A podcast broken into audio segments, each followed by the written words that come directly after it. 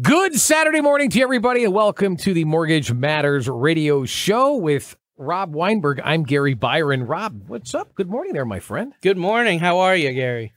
You know, I got to tell you, I'm hanging in there over here, you know, doing my best. How about yourself? Doing well. Doing, I- I'm doing glad to hear that. Very busy as usual. I can imagine. This is really, this is the time. This is the time. I have a buddy of mine who's a uh, real estate agent, and he's like, you know, putting a house on the market, and then, uh, you know, I'm getting, I'm getting calls within the same day that it's listed, and there's people who are making offers that that exceed the asking price. You know, so this is really a Very often now. seller's market. Of course, if you're going to sell and, and then you're also going to buy, it's going it's going to turn the tables on you very shortly Mm-hmm. thereafter. But if uh, if you're moving out of state, hey, you know that's uh, that could be to your advantage. You know, I'm sure you're hearing a, a lot of people who are looking to both um, you know refinance as well as looking at what the interest rates are. Yes. Hey, I, coming up at the end of the show, um, we're going to talk a little bit about HomeBot. Right? There's some a special offer that I know that you'd like to make um, you know, to really offer our, your listeners here. We can go into the details of that, and as far as what what people need to do, as far as emailing the show and and so on and so forth. You can maybe can you give us maybe a little bit synopsis later on and what HomeBot Yeah, is? or- absolutely. HomeBot is something I've been using with my private clients Yeah. for almost two years. It's phenomenal. It tracks your home value, it tracks interest rates and different opportunities to refinance. And I would like to make it available to some people outside of my private client base. Well, Really? So, well, well, we'll get into that. All right. So let's talk about some interest rates. Um, maybe we'll start with something very kind of basic. I want to talk about some of the myths out there right now, um, misconceptions as well when it comes to interest rates. Yeah, so there's a lot of misconceptions and a lot of myths, uh, a lot of misinformation out there about interest rates.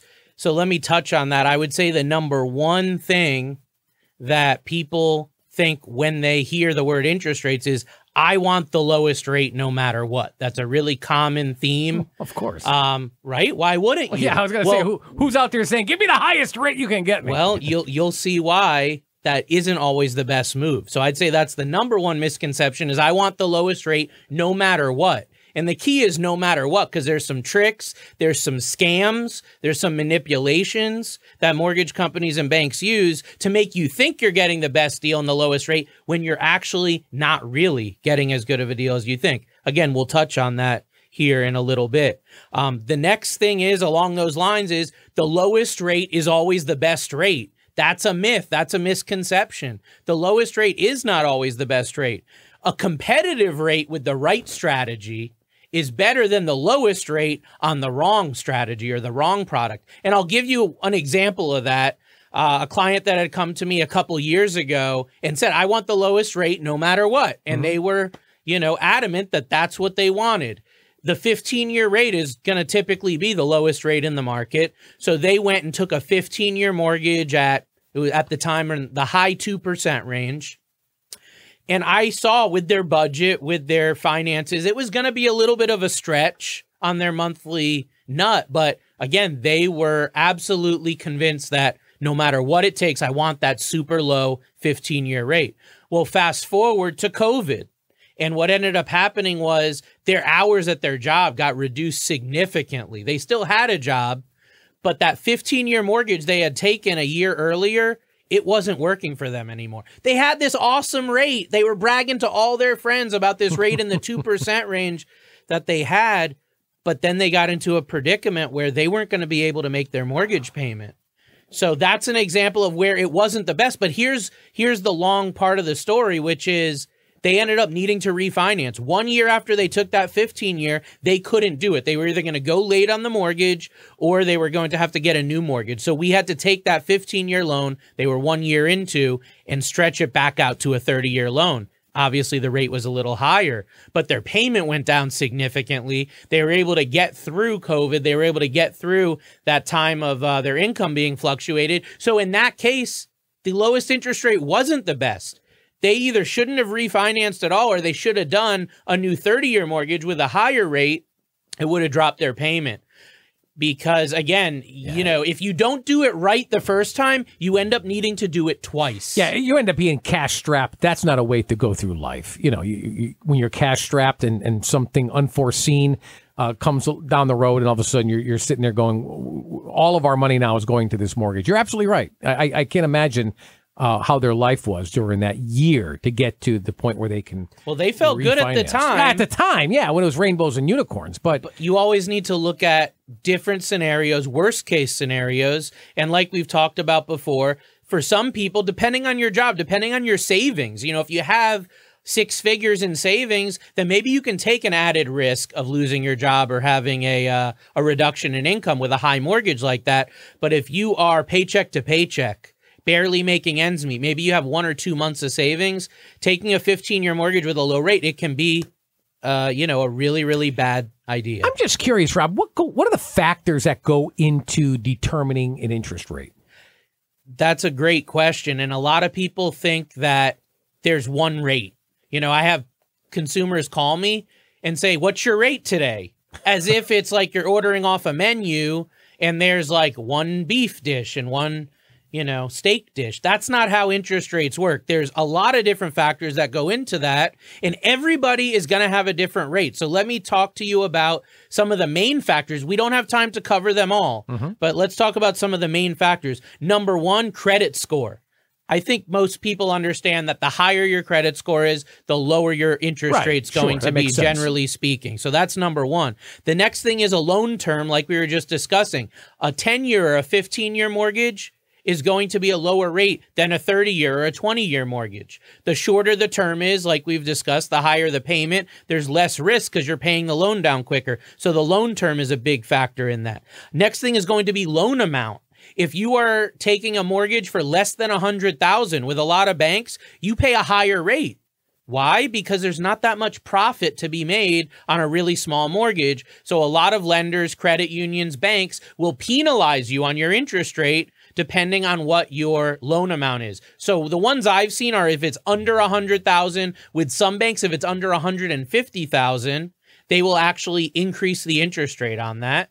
Some banks have the other way. They'll give you a better interest rate if it fits in a certain criteria, like 125 to 150. You can see now as these factors start adding up. And then the other side of the coin is a jumbo loan or a, a large mortgage, which some areas of Connecticut, there are people taking mortgages for 700,000, 800,000 or a million dollars or more. Those mortgages typically have different interest rates than a conventional conforming mortgage with a normal loan amount, which would be something like in most areas less than 600,000 generally speaking is considered a non-jumbo loan. Again, depending on your area, I'm just giving generalizations. The next thing is the loan program. Is it a government loan like an FHA loan is going to have a different interest rate than a VA loan or a USDA loan or a conventional mortgage like Fannie Mae or Freddie Mac? They're all going to have different rates. So you could go with the exact same scenario, same credit score, and all the factors the same, and get a different rate on an FHA loan than you're going to get on a conventional loan. Again, you're starting to see these factors come into play. The next thing is loan type as far as fixed rate versus adjustable rate. Typically, as we'll discuss here further, the adjustable rate is normally going to be a lower interest rate than a fixed rate. Okay. So that's one factor there. And then purchase mortgage versus a refinance mortgage. Uh, I know my company has been running an incentive on purchase money mortgages um, with a quarter point off of the cost of the mortgage for purchase to help again incentivize. It's almost like again going to a restaurant or somewhere and they're running a promotion. Depending on what you, lender you're dealing with they might be running an incentive or a promotion to take a purchase money mortgage versus a refinance. That's something that i've seen. And then along the lines of refinancing there's really two types of refinancing. There's a rate and term refinance where you're just lowering the rate or changing the term and then you've got a cash out refinance. Doesn't matter if you're consolidating debt taking money to improve your property or invest in another property anything where you're liquidating equity out of the property is going to be considered a cash out refinance. Those are higher risk loans. You're taking money out of the house. That's going to have a higher interest rate than a no cash out refinance. Um, occupancy. Are you going to live in the house? if you're not going to live there, if it's a second home or an investment home that you're going to rent out, it's going to have a higher rate than a primary residence. The lowest risk, the lowest rate is always going to be the primary home, which is the house that you live in as your primary. And then we'll just touch on two last ones here because I know we're limited on time, which is debt to income ratio. Uh-huh. What is your debt versus your income? And especially during COVID, I saw a lot of lenders that had penalized people on their interest rate if you had a high debt to income ratio because of your higher risk. Right, if you have, No, for example, more than a 50% debt to income ratio Right. on an FHA loan, you can still get the loan in most cases, but it's a higher risk loan. You're really pushing those boundaries. So you're going to have to be uh, compensating the investor for that. And I would say, last but not least, would be property type. Is it a condominium, a single family home, a multifamily home? Is it a two unit or a four unit?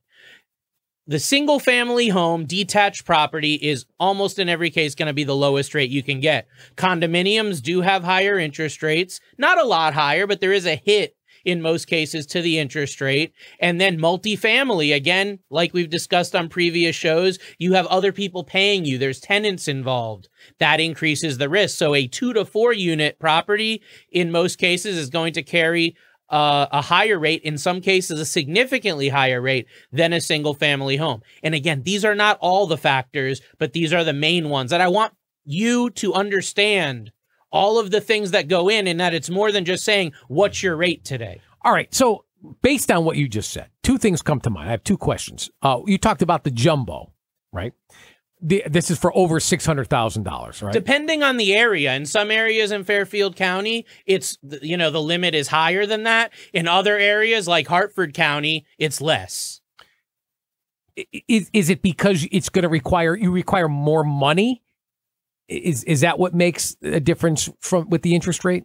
No, it's not because it requires more money from you. You're talking about income to pay. No, I'm talking about borrowing. Yeah, because there's a lot more at risk. Right. Somebody taking a mortgage for, For a million- let's say- right, it's different than a million dollars. million, If somebody doesn't pay the bank back 150,000, they're going to lose less than the guy that doesn't pay back 800,000 or a million. So there are definitely But when you scale it, when you scale it, you've got to be qualified for a million dollars. So you have the you have the money to pay it back. it's still it's No a different than- concentrated risk though just like in real estate investing do you want one property or do you want three if you have a million dollars to lend out what is higher risk lending it to one person or lending it to six Okay. people All right, that makes sense. Then the other question I had was if you can just differentiate, you know, between a variable rate and a fixed rate.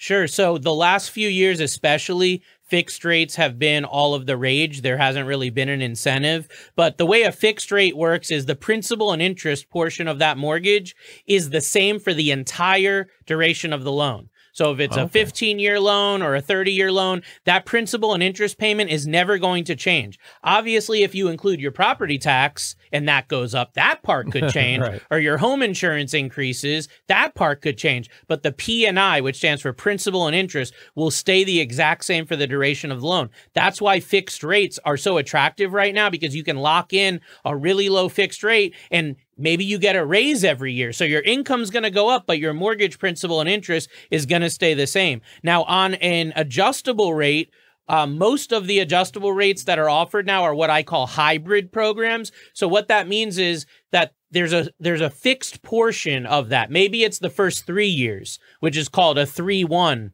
uh, arm or adjustable rate. Maybe it's fixed for the first five years. So you have this initial fixed period, and then after that, the rate typically adjusts you know, depending on the loan every year is, is the most common. So if you do a 3 1 arm, you're going to get a low rate for the first three years, but then after, the rate has the potential to go up. Do you recommend that?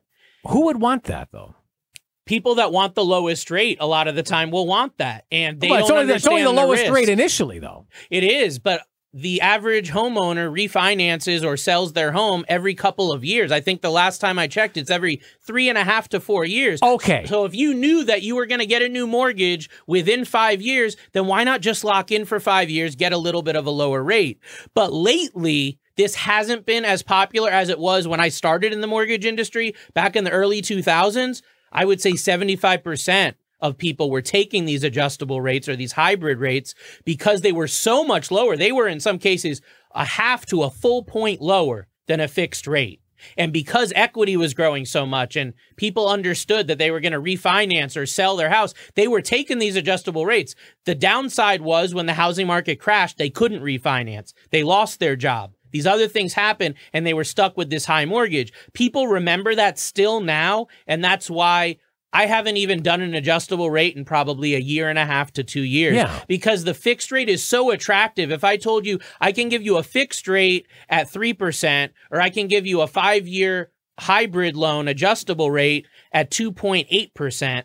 Well, why would you take the risky one when the fixed rate that's guaranteed is only a fraction of a percent higher? That's why the adjustable rates have not been in vogue like they had. But if it was an adjustable at a full point less, let's say at 2%, all right, and that would be a lot more attractive than just refinanced as you hit that five year That's mark. the idea. But did, were the, were the uh, lending institutions, were they catching on to this and saying, hey, we're giving you this great rate. We're, we're, we're getting the bad end of the stick here because you're not sticking with a, a, they're longer- not because not everyone's going to be able to refinance. You know, So they're- they're taking that gamble then. They're taking the gamble, but this product we're discussing here, these adjustable rates, generally speaking, are one of the main reasons for the housing crash Yeah. back in the earlier part of Oh, the yeah. 2000s. I remember because people did these saying, "Oh, I'll just refinance in a couple years. Oh, it's fixed for 2 years, it's fixed for 5 years. I'm good." But then what ended up happening was the housing market crashed. They couldn't refinance because their home value had gone down or they lost their job or something changed and now the bank's licking their chops because now that's what they you know, that's how the product is designed. They can then increase your rate in the future. You making the payment or not is your problem. Now one thing i will give credit to the banks and the regulators for is to get an adjustable back then they didn't factor in home values dropping they didn't factor in the rate going up nowadays to get an adjustable rate mortgage the underwriter is going to look at what does this look like five years out or 10 years out? High, how high could the rate go? And could you afford the house if the rate went up significantly? That's one piece that they're doing now that they didn't do before. And then the other thing is equity. You're not getting an adjustable rate if you're putting 3% down.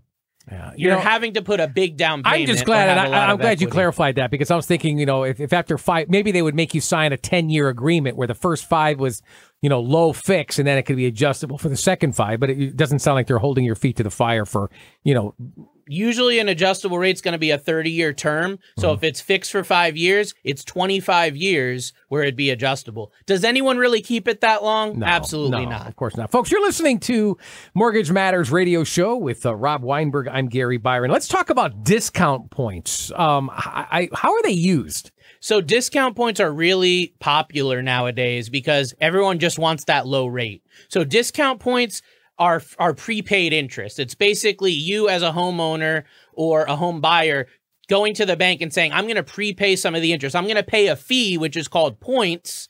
To lower that interest rate over the term of the loan. Now, one point is equal to 1% of the mortgage amount. So if you're borrowing $200,000 and you're paying one point, that's a $2,000 fee that's added onto your closing costs. If you're borrowing $200,000 and you're paying two points, that's $4,000 in fees, additional fees that you're paying.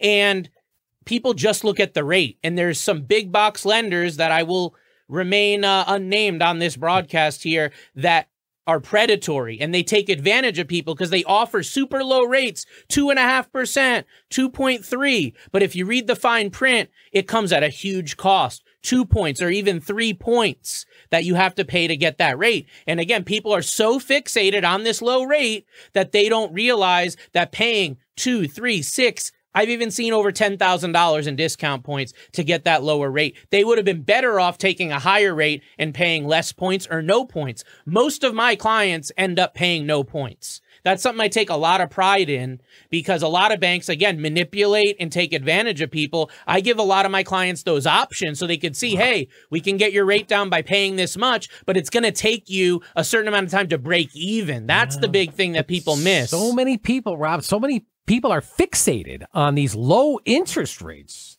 right? I mean, especially eh, being the deci- especially as being the deciding factor, when it comes to making these decisions on their mortgage. They're not even considering these discount points or anything else for that matter. No, and the reason that people are so fixated on interest rates being that deciding factor is because if you step back for a minute and think about who did you learn about finances from? Who did you Your learn about mortgages from? Your parents. Well, when you go back, who did your parents learn from? It's the banks. It goes back to the banks. The banks taught American consumers how to manage their money, how to manage their mortgages. They want you to get fixated on the interest rate so that they can manipulate and make money off you and all these other fees and all these other ways. And again, it just comes down to you're learning how to manage your money from the enemy, so to speak, from right. the person that's making money from you. That's and right. that's why people are so fixated on this. But again, as we're discussing, the interest rate is not the most important Yeah, thing. and that's why this show is so important. You're telling it as it is. People need to know this. And what other tricks that are being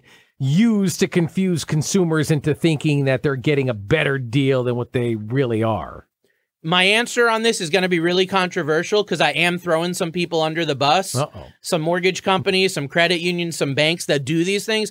I'm going to let the cat out of the bag here. I've been doing this almost 20 years. I've seen loan estimates from hundreds of banks all over the place and all different areas. And I'll tell you the top three or four scams that I come across. And I call them scams because Yeah. they're manipulations to take advantage of people. Number one is that they'll offer you this super low rate and you feel like you're getting a good deal based on a phone conversation. You submit all your paperwork, then they go to lock in your rate. And when they lock that rate in, they add all these additional fees. They add all these extra points that we're talking about. And all you're looking at is, oh, well, they told me 2.875, and that's what it says on the paperwork. But you fail to realize that they're charging you one, two, or more discount points or extra fees in order to get that rate. Oh. Most consumers just feel like, hey, it's a good deal, let me sign. They don't really question it. The next thing is changing the rate at the time of the rate lock. So a lot of companies will advertise on billboards, TV, and radio about a super low rate. You'll contact them and they'll engage with you to get this mortgage. But then once you get them all your paperwork, all of a sudden the rate changes. Maybe it was 2.75 and then you go to lock in your rate a few days or a week later and the loan officer tells you, "Oh, I'm sorry, the rates have gone up. I can't get you that 2.75 anymore. Now it's 2.99 or now it's 3 and a quarter." And again, you're already engaged in the process. A lot of people don't do further due diligence and they just take that. Even though it may not be true, they just move forward. Next thing is that a lot of banks and lenders will charge additional fees and they'll broadcast to you and they'll sell you on the fact that, hey, you're not paying any points, but they disguise it as another type of fee, maybe a loan processing fee or origination fee. So those same thousands of dollars we're talking about to buy the rate down, mm-hmm. They will tell you, look, point says zero. You're not paying any points, but they bundle it in other oh, fees. so it's really the same dollars. Oh, and it's just a psychological thing because people are taught, I don't want to pay points or pay as little as possible. So they show you it's no points, but they add it on other fees. They bundle it in other fees. The last one that I'll say, and this one, I haven't seen happen that much lately, but back during the last housing crisis, it was really common for kickbacks. Kickbacks mean that somebody's getting a commission or a, uh, an extra fee for putting you with a certain provider. So one thing that was common is a mortgage company would have a partnership with an attorney's office or a title company, and they would say, Hey, send us all your clients. Every client you send us, we're going to give you a $500 extra kickback on the back end. It's 100% illegal. You can lose your mortgage license and legal license for doing something like this. It's against the Real Estate Settlement Procedures Act. But back in the day, nobody was really looking at that. And even nowadays, there are some unscrupulous companies that will say, Hey, we got you set up with a great attorney. We got you set up with a great title company to do your closing. Really, what's going on is they have a backdoor relationship with that person. They're overcharging you on the attorney's fee. They're overcharging you on the settlement fees or title insurance and things of that nature. And then what's happening is they're taking that money and they're giving them a kickback on the back end. Hey, that's cra- how can someone tell though? And you you have all this knowledge. You're on the inside. This is your industry. But how can someone tell if they're getting a competitive interest rate when they and they're not getting ripped off on their mortgage? like we talked about, there's so many factors that go into an interest rate calculation. You can't just say, well, my uh, neighbor's getting a 3%, so I, I should get a 3%. Where you should be looking is there's a an average rate published every week by Freddie Mac. You can just go on Google and search Freddie Mac average interest rates. They will show you the average interest rates that people are getting all over the country. They will also show you how many points they're paying for that rate. Typically, the rate that you're going to see on there includes anywhere from a half to one point. So that can give you an idea if the offer that you're getting is at least in the market. Now, if you have a low credit score, a more complicated scenario like an investment property, a second home, a low down payment, all these other things, your rate might be higher, but you can at least see the trend for owner occupied single family, just vanilla loans. the other thing that I have all my clients going with is HomeBot, like I said, to get them in on HomeBot, to show them on a monthly basis, here's the going rate, here's how much you can save. All right. So you, you brought up HomeBot. Let's talk a little bit about that because I, from what I understand, I mean, this is really not available to the average consumer, right? You've got to be on the inside. It's Somebody not. like yourself. You have to right? get sponsored by a mortgage lender or a realtor in order to get a HomeBot report. You cannot get it as a consumer. It's something that I've been offering to my private level clients, like I said, for almost two years. And there's so much value in a HomeBot report. It's a monthly report that goes to your email. You don't have to speak to anyone or provide any personal info. And it will look at the trends of not only mortgage interest rates, but also the home value. It'll show you a graph of the value of your home. You can tune that value if you've done home improvements, if you've added a kitchen or redone this or that, you can tune that value to get it as accurate as possible. And then it will track that value over time to alert you. What opportunities do you have to save money on refinancing? What's the going interest rate on a 15 year loan, a 30 year loan, etc.? How much would you save theoretically? Now, in order to get this, you've got to be your client traditionally, right? That's how you offer this. However, if you folks right now, right now by listening to the show, if you're one of the first five people to email Mortgage Matters Radio Show at gmail.com, you will get this absolutely free. But you got to email and be one of the first five. So I wouldn't wait. Email right now, Mortgage Matters Radio Show at gmail.com, and you'll get this HomeBot report. You- You'll just want to provide your property address to me with your name and your phone number so I can load you in, and then you'll get an immediate email once I put you in the system. If you want to check out Rob's website, it's www.robgw.com. Again, it's real easy. robgw.com. And if you would like to contact Rob Weinberg personally, all you got to do is call them 860 413 3938. Once again, 860 413 3938. For Rob Weinberg, Mortgage Matters, I'm Gary Byron.